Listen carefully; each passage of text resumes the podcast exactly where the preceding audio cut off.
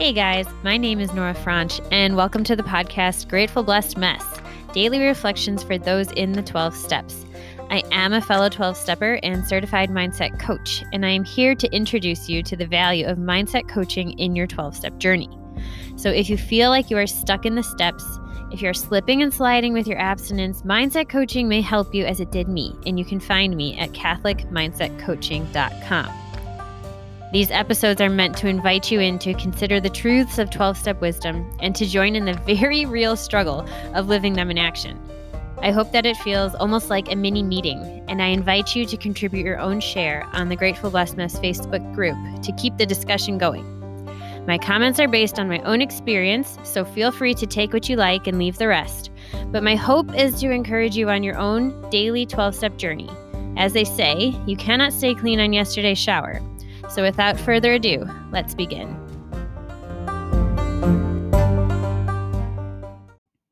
Hey guys, we are reading from A Day at a Time, April 17th, Reflection for the Day. The program teaches me to remain on guard against impatience, lapses into self pity, and resentments of the words and deeds of others. Though I must never forget what it used to be like, neither should I permit myself to take tormenting excursions into the past, merely for the sake of self indulgent morbidity. Now that I'm alert to the danger signals, I know I'm improving day by day. If a crisis arises or any problem baffles me, do I hold it up to the light of the serenity prayer? Oh, that's so good. Today I pray. I pray for perspective as I review the past. May I curb my impulse to upstage and outdo the members of my group by regaling them with the horrors of my addiction. May I no longer use the past to document my self pity or submerge myself in guilt. May memories of those miserable earlier days serve me only as sentinels, guarding against hazardous situations or unhealthy sets of mind. Today I will remember I cannot change the past. Yes. Can you think of something that perhaps is badgering you? My mind likes to do this thing where I I was thinking either like something on a train track or just like something that swirls in and out. Like, you know, something's on a rope and it like swings and gets close to you and then it's far away and then it swings and gets close to you and then it's far away.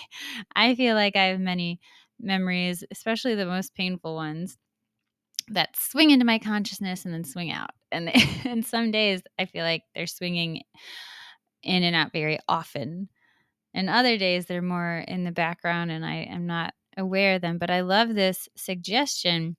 Like, do I hold it up to the in the light of the serenity prayer? And it reminds me of of a recommendation that my very first sponsor ever gave me regarding the serenity prayer. And it was to insert whatever the thing is that you're asking for these things specifically about. So, God grant me the serenity to accept the things I cannot change.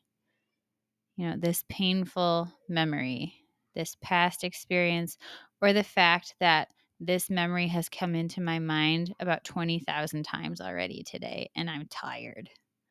Okay? So, God, grant me the serenity to accept things I cannot change, the courage to change the things I can the courage to say the serenity prayer, to get this bleep out of my head because it's not it's not useful. It's not bringing me towards goodness. It's not taking me to my higher power except right now. it's it's not helping me along the road of being happy, joyous and free. It's weighing me down. And if I continue in it, that dubious luxury of other men, the grouch and the brainstorm, self pity, resentment, impatience, if I lapse into these things, it can take me towards my disease. So, God grant me the courage to change the things I can to stop this memory when I become aware of its presence and to give it back to you and say, Not today. Or I could do my favorite, my very favorite, when I'm just at my wits' end take it, take it, take it, take it, take it, take it, take it, Lord. I can't stop it. this train has a engine all its own. Please take it. Take it, take it, take it. And the wisdom to know the difference. And that's it. It's a very short prayer. But what is it in your life that you need to to recognize where your part is in what's causing you trouble? And where do you need to ask your higher power to increase your willingness and your desire and your energy, your courage to take action on the things you can? And then the ability and the faith to let go of the things you can't. With that, I pass.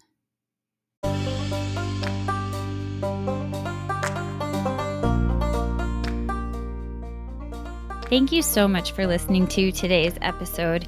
If you feel that mindset coaching could help you on your 12 step journey, please feel free to reach out and find me at CatholicMindsetCoaching.com. This is not a replacement for 12 step work. This is something outside of the 12 steps.